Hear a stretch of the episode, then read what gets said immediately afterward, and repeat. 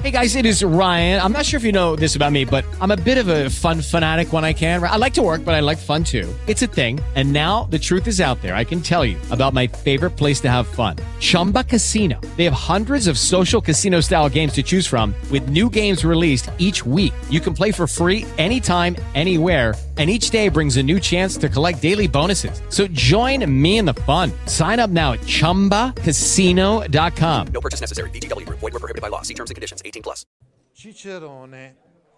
Allora, Cicerone è un intellettuale ormai del primo secolo avanti Cristo, nel senso che è nato nel 106 avanti Cristo, morto poi vedremo nel 43 e quindi davvero un personaggio fondamentale per capire non solo la letteratura, ma anche la storia politica e culturale di Roma, specchio delle profonde trasformazioni che cambiano il volto di Roma in quell'epoca.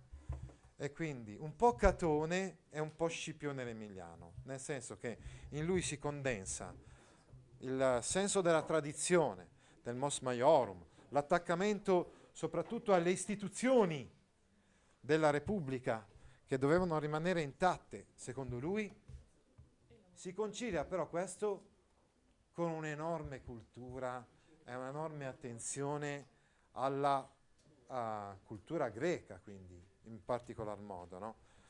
per cui lui si professa orgogliosamente romano, ma bisogna riconoscere che deve molto alla cultura greca, sia nel campo della letteratura, sia vedremo nel campo della filosofia.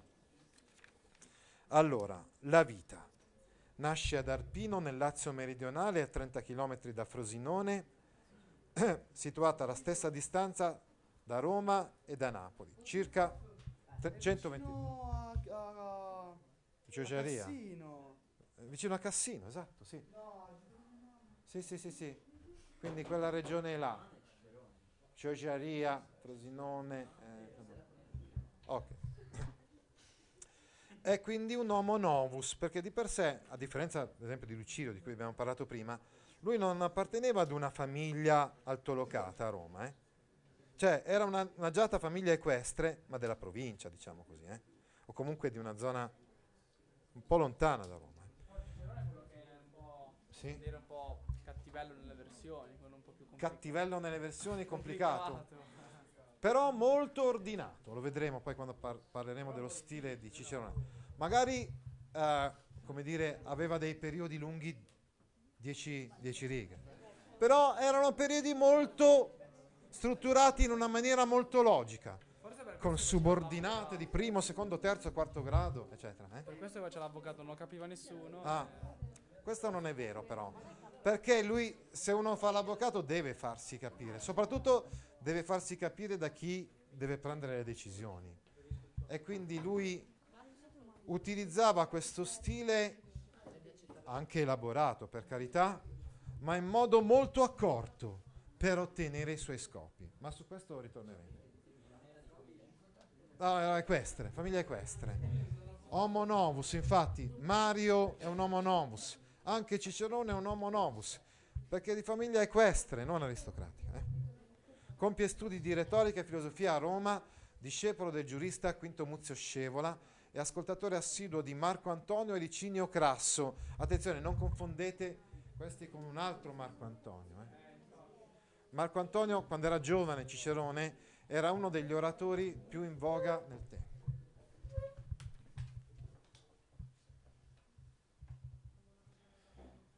Erano appunto i due oratori più apprezzati nel Senato e fra il popolo. Stiamo parlando dei primi decenni del secondo secolo, no scusate, del primo secolo Cristo. Nella casa di Scevola viene a contatto con l'aristocrazia intellettuale romana raccolta intorno al circolo degli Scipioni, al cui interno erano salvaguardati i valori della gravitas, della dignità personale, ma anche il gusto della cultura. Ecco quindi che comparirà, vedremo nei suoi testi, Scipione l'Emiliano, Lelio come protagonista, no? Anche se erano morti, no? ovviamente. Si intende il circolo dei Scipioni, non quello del tempo di Scipione l'Emiliano di Lelio, ma un circolo che comunque continuava ad operare anche dopo la morte di Scipione l'Emiliano e di Lelio. Ecco, Uh, negli anni che vanno dall'81 al 78 si compie il, il cursus honorum, cioè la carriera politica di Cicerone. Uh, nell'81 a.C. la sua prima orazione, la Proquinzio, causa in cui ebbe come avversario il più celebre oratore del tempo, che era Ortensio, quinto Ortensio Ortaro. Poi l'esordio... Eh? Prima orazione è questa, la Proquinzio. Poi l'esordio nell'oratoria a carattere politico, la Proroscio Amerino, molto concitata e tratti enfatica. Cicerone difese con successo un figlio ingiustamente accusato di parricidio da un liberto del dittatore Silla, Lucio Cornelio Crisogono, che intendeva acquistare le proprietà terriere dell'ucciso dopo aver liquidato anche il figlio come autore del delitto. Il parricidio era considerato tra i crimini peggiori. I veri colpevoli dell'omicidio erano sostenuti dal liberto di Silla, questo tale Crisogono, e questa orazione, ovviamente, alla fine questo tale fu dichiarato innocente. Eh? C'è scritto che?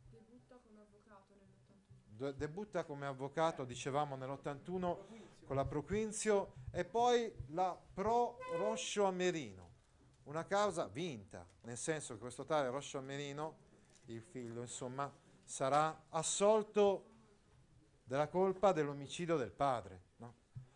Questo successo gli diede una grande risonanza. Sì, sì, sì, sì. Guadagnò così una larga fama al giovane avvocato poco più che ventenne a quell'epoca, no? che era riuscito a ottenere la piena soluzione del suo assistito, anche se, eh, come dicevamo, gli altri avevano dalla loro addirittura, addirittura avevano dalla loro Silla, eh? quindi il dittatore, c'era di mezzo perfino il liberto di Silla. Malgrado ciò, Cicerone ebbe la meglio e questo determinò uno straordinario successo. Bene, possiamo cambiare. Tra il 79 e il 77 va in Asia Minore in Grecia per perfezionare gli studi filosofici in compagnia del fratello Quinto.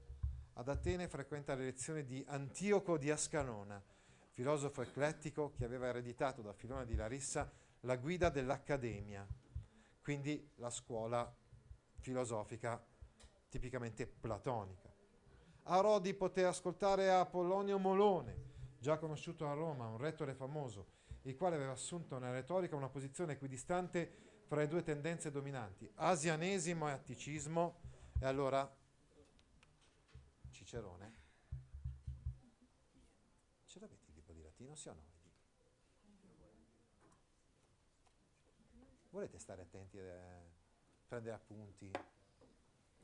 Oh. Dicevamo quindi che sposa lo stile ro, uh, di Rodi, insomma, che è un po' a metà fra lo stile asiano e quello attico, in retorica. Nel 77 sposa Terenzia, dalla quale ebbe due figli, Tullia e Marco. Divorzierà da Terenzia dopo 30 anni di matrimonio.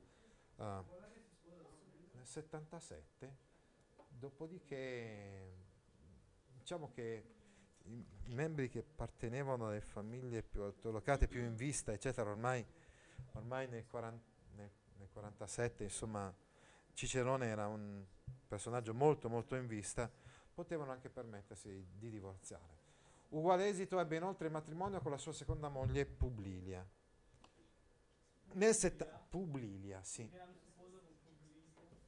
Dopo il 47, sarà negli ultimi anni della sua vita.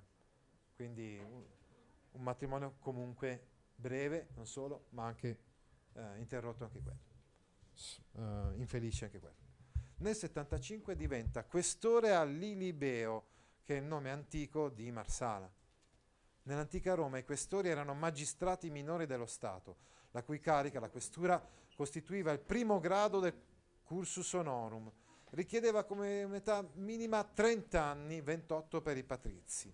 All'inizio possedevano giurisdizione criminale, questore sparricidi, in seguito competenze amministrative, supervisionando, gestendo il tesoro e le finanze, questa esperienza in Sicilia è abbastanza importante perché conosce i siciliani, farà delle orazioni fondamentali, importantissime, contro Verre, proprio uh, che era stato invece governatore della Sicilia.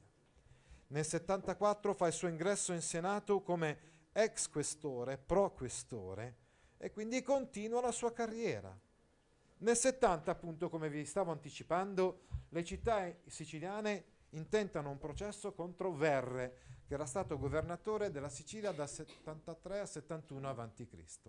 L'accusa di concussione de repetundis, reato cons- ladro, Verre è un ladro, sì, sì, è ormai è rimasto questo nell'immaginario collettivo, eh, perché le verrine sono alcune fra le orazioni più famose di Cicerone. No, questa volta è contro, in verrem, no, contro verre. La concussione è il reato consistente nel servirsi della propria posizione di pubblico ufficiale per ottenere denaro, avvanta- eh sì, le tasse, eh, con- non solo verre prese quadri, statue, depredò insomma la Sicilia. L'accusa viene sostenuta da Cicerone, noto come avvocato per aver amministrato con giustizia e equità la questura nella Sicilia occidentale. Vi ricordate di Libeo, Marsala? Ven- Verre viene condannato, nonostante le manovre dei suoi avvocati, la protezione dei suoi potenti amici.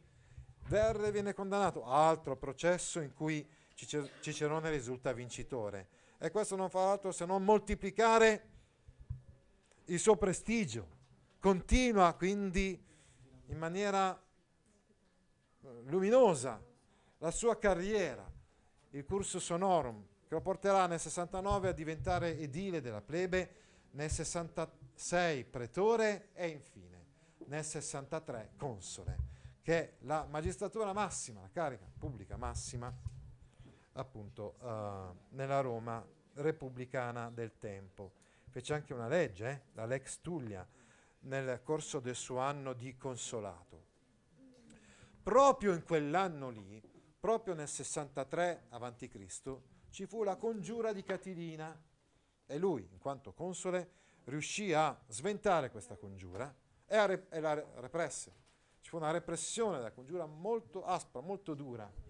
Anzi, fece in Senato delle orazioni proprio contro i seguaci di Catilina che erano stati imprigionati.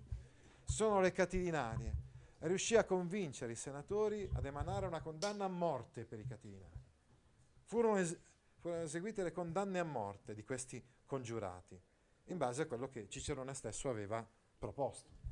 Nel 58 Clodio, tribuno della plebe sostenuto da Cesare, fa condannare all'esilio Cicerone. Avanti. Per aver mandato a morte dei cittadini romani con procedura sommaria, fa confiscare i suoi beni, fa demolire la sua casa sul Palatino. L'esilio a Tessalonica dura 16 mesi. Attenzione, avete capito questi, questi punti di riferimento storici fondamentali? 63 è l'apice della carriera di Cicerone, che sventa la congiura di Catilina. Nel 60 cosa c'è nel 60 a Roma? C'è il primo, c'è il primo triunvirato. E il primo triunvirato chi è che si mette d'accordo? Cesare con Pompeo e Crasso. Hanno loro il potere. Siccome a Cesare, che oltretutto era dei populares, mentre Cicerone era degli optimates, eh, e soprattutto a- al braccio destro fondamentale di Cesare, cioè Clodio, stava davvero antipatico Cicerone, ecco che con la scusa della condanna a morte dei catilinari che non si potevano condannare a morte dei cittadini romani, riuscì a far esiliare Cicerone, che quindi fu, oh, gli furono confiscati i beni, fu costretto... Cesare era sulla- sui rapporti fra Cesare e Cicerone, eh, come dire, parleremo ancora diffusamente. Certamente appartenevano a due partiti diversi, perché Cesare era dei populares, vi ho già detto, e Cicerone degli optimates. Cosa cambiava tra questi? Partiti o movimenti di opinione i quali si contrapponevano perché gli optimates volevano difendere a tutti i costi lo status quo, cioè la Repubblica così come era stata fino ad allora, nelle mani di poche famiglie aristocratici, mentre i populares eh, propendevano per un cambiamento della- dello Stato e cercavano di dare più potere al popolo, populares senz'altro, ma il più delle volte anche si assecondavano dei progetti ambiziosi personali, come quelli appunto di Catilina, di Cesare e di Augusto, che furono i più importanti esponenti di questo partito dopo Mario, dopo Mario insomma, ecco, un po' come la destra e la sinistra, diciamo così. Ecco. Anche se non erano partiti che avevano le sezioni, eh, le sedi, eccetera, erano movimenti di opinione, chiamiamoli così, che allora si scontravano in modo molto netto, radicale a Roma. Però Cesare faceva parte dell'optimale. Sì, sì, Cesare, eh, no, Cesare degli Populares, era Cicerone degli Optimates. Ah. Cicerone, che era di una famiglia equestre, diventa poi il più grande e importante difensore dei privilegi degli aristocratici.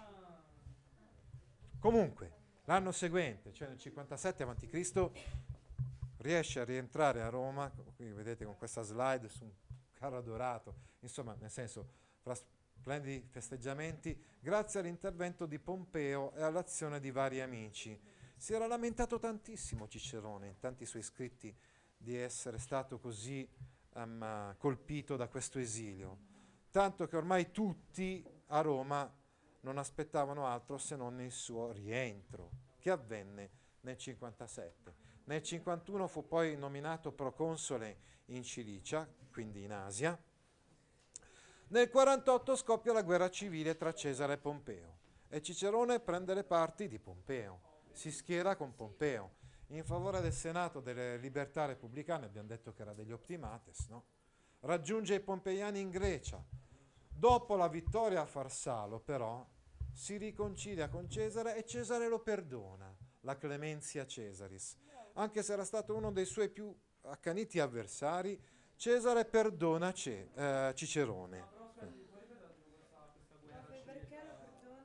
Lo perdona perché decide di mostrarsi clemente nei confronti dei suoi avversari se non li trova in battaglia davanti. Se li trova in battaglia davanti, eh, come dire, gli taglia la testa. ecco. La guerra civile viene vinta da Cesare, ovviamente, no?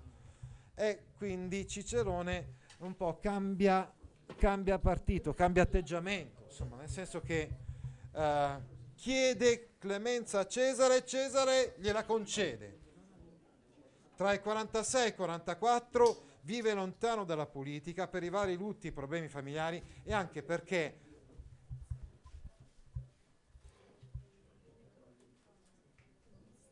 Ascoltate, sono stufo, quindi una persona che parla prende un meno, immediatamente. Anche perché in quegli anni al potere c'è proprio Cesare, quindi lui non può fare altro se non nascondersi, mettersi da parte, dire quello che pensa realmente ai suoi amici in alcune lettere che noi però abbiamo scoperto. Quindi privatamente dire, dire di cotte e di crude su Cesare, Eh, pubblicamente però esaltare la clemenza di Cesare, eccetera, eccetera. Ora poi muore Cesare e, tra virgolette, lui è contentissimo no? che, sia morto. eh. E eh, ci- avvengono tutti quei fatti abbastanza turbolenti no? che noi ben conosciamo alla morte, alla morte di Cesare. Nel corso di quei mesi concitati, Cicerone si... silenzio, non riesco neanche a, a concentrarmi nel dire le cose, devo continuamente girarmi a, a controllarvi. Si schiera nettamente contro Antonio, anzi fa delle orazioni in Senato contro Antonio, che sono talmente veementi che sono chiamate filippiche, come le famosissime orazioni di, De- di Demostene contro Filippo II di Macedonia. Antonio dice, ah sì, tu ce l'hai proprio su con me? Bene, allora, quando si fa il secondo triumvirato, quello fra Ottaviano, Antonio e Lepido, sapete che i triumviri tra l'altro decidono, beh, se abbiamo una lista di nemici che vogliamo far fuori, possiamo approfittare del momento. Chi mette Antonio come primo tra i suoi nemici? Mette proprio Cicerone. E quindi il 7, il 7 dicembre del 43 i sicari di Antonio uccidono a Gaeta Cicerone.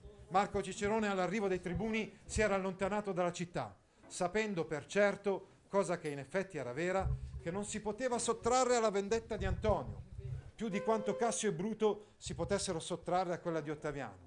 In un primo tempo era fuggito nella villa di Tuscolo, di là per via traverse parte per la villa di Formia Leggiamo quindi questo testo di Livio che ci racconta gli ultimi momenti della vita di Cicerone, che dice morirò nella patria spesso salvata da me, quindi una morte comunque emblematica, la morte di uno che, eh, come dire, eh, confessa, no, non volevo dire confessa, ma mm, non mi viene il termine giusto, insomma, rivendica, ecco, maledizione, rivendica il fatto di aver vissuto tutta quanta la sua vita, la sua esistenza, di aver lottato per quella repubblica, per quella città, insomma, che adesso invece decide di farlo fuori, e dec- decidono i romani di farlo fuori. No, erano pronti a combattere coraggiosamente, i servi vogliono combattere coraggiosamente, lui dice no, ormai cioè, va avanti, va di fronte alla morte, insomma, dignitosamente, davanti ai sicari eh, di Antonio. Lucky Land Casino asking people what's the weirdest place you've gotten lucky? Lucky? In line at the deli, I guess? Aha, in my dentist's office. More than once, actually. Do I have to say? Yes, you do. In the car before my kids' PTA meeting. Really? Yes. Excuse me, what's the weirdest place you've gotten lucky? I never win and tell. Well, there you have it. You can get lucky anywhere playing at LuckyLandSlots.com. Play for free right now. Are you feeling lucky? No purchase necessary. Void where prohibited by law. 18 plus. Terms and conditions apply. See website for details.